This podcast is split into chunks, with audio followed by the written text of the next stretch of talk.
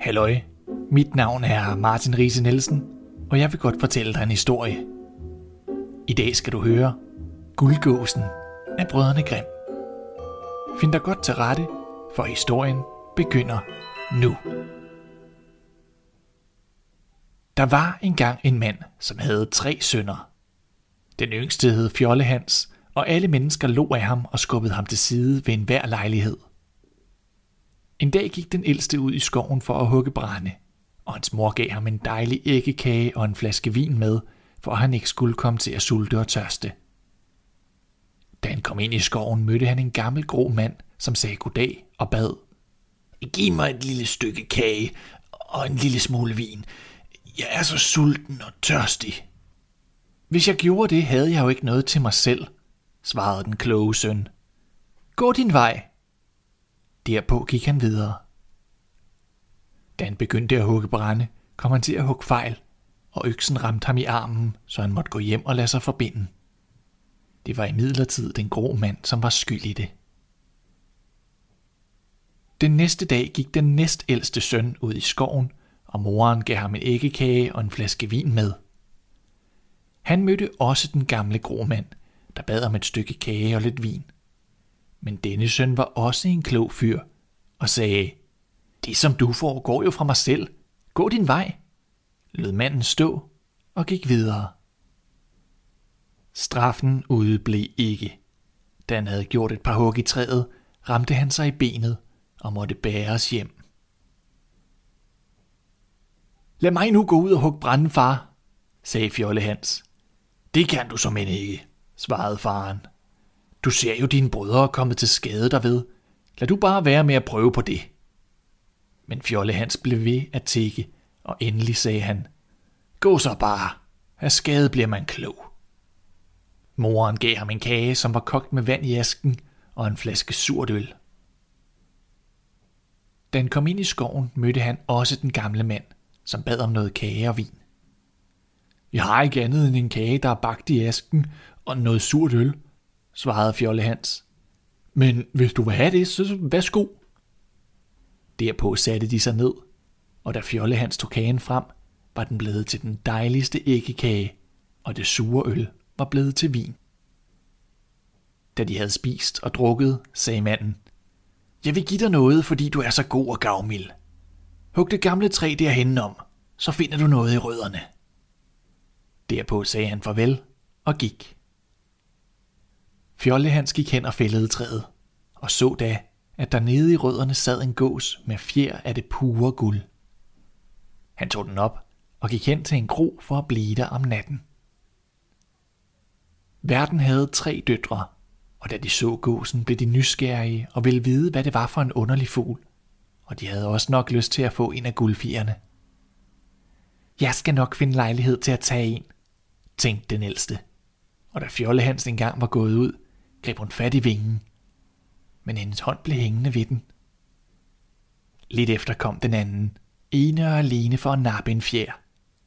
Men næppe havde hun rørt ved sin søster, før hun blev hængende fast ved hende. Til sidst kom også den tredje, og søstrene råbte til hende, Du må ikke komme hen!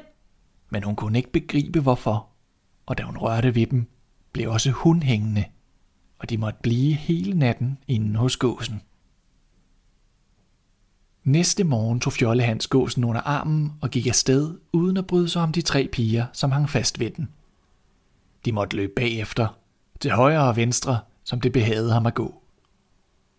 Ude på marken mødte de en præst, og da han så dette optog, sagde han, Skam jer dog, I frække tøser, at løbe sådan efter en ung karl. Og derpå greb han fat i den yngste for at holde hende tilbage. Men næppe havde han rørt ved hende, før han også hang fast og måtte løbe med. Lidt efter kom degnen og blev meget forundret, da han så præsten rende lige hælene på de tre pigebørn. Hvorhen så hurtigt, her pastor? råbte han. Husk på, vi har barnedåb i dag. Derpå tog han fat i hans arm, men blev også hængende. De fem måtte nu trage videre efter hinanden, og noget efter mødte de to bønder, der kom fra marken med deres læger. Præsten kaldte på dem og bad om de ville hjælpe ham og degnen til at slippe fri. Men i samme øjeblik de rørte ved dem, hang de fast. og nu løb der hele syv bagefter Fjolle Hans og hans gås. De kom derpå til en by, hvor der regerede en konge, som havde en datter, der var så alvorlig, at hun aldrig lå. Og kongen havde derfor lavet bekendtgøre, at den, der kunne bringe hende til at le, skulle få hende til kone. Da Fjolle Hans fik det at vide, gik han op på slottet med gåsen og hele den lange hale. Og da prinsessen så de syv mennesker rende der i hælene på hinanden, begyndte hun at le hjerteligt og kunne slet ikke holde op igen.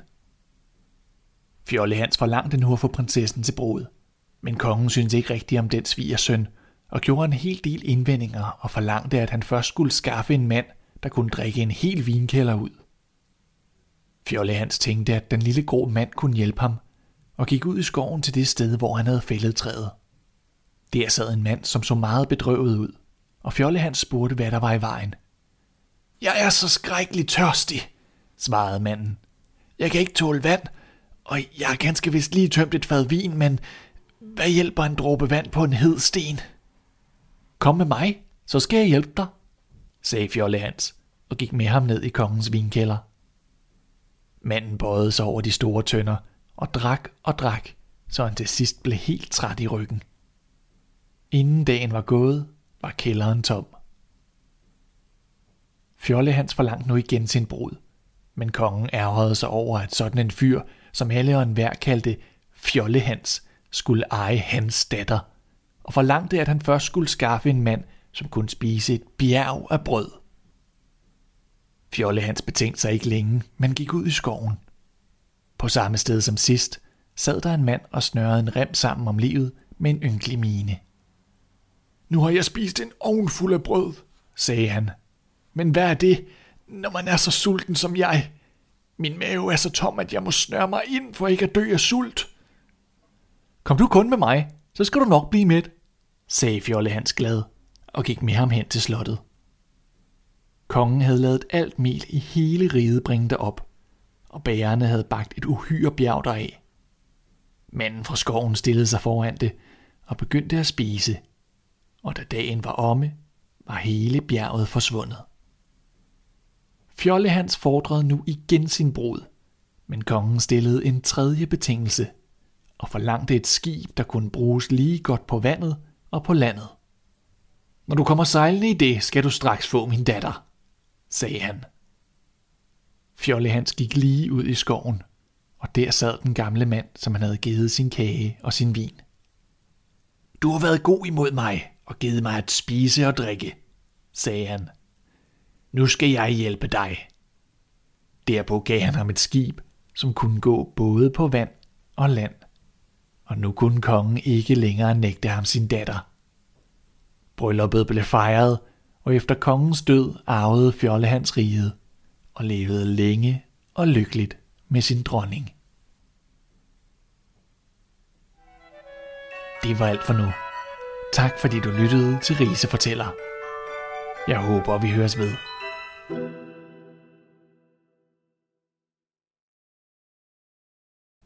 Hvis du kunne lide, hvad du hørte, vil det være en kæmpe hjælp, hvis du har lyst til at dele Rise Fortæller med nogen, du kender.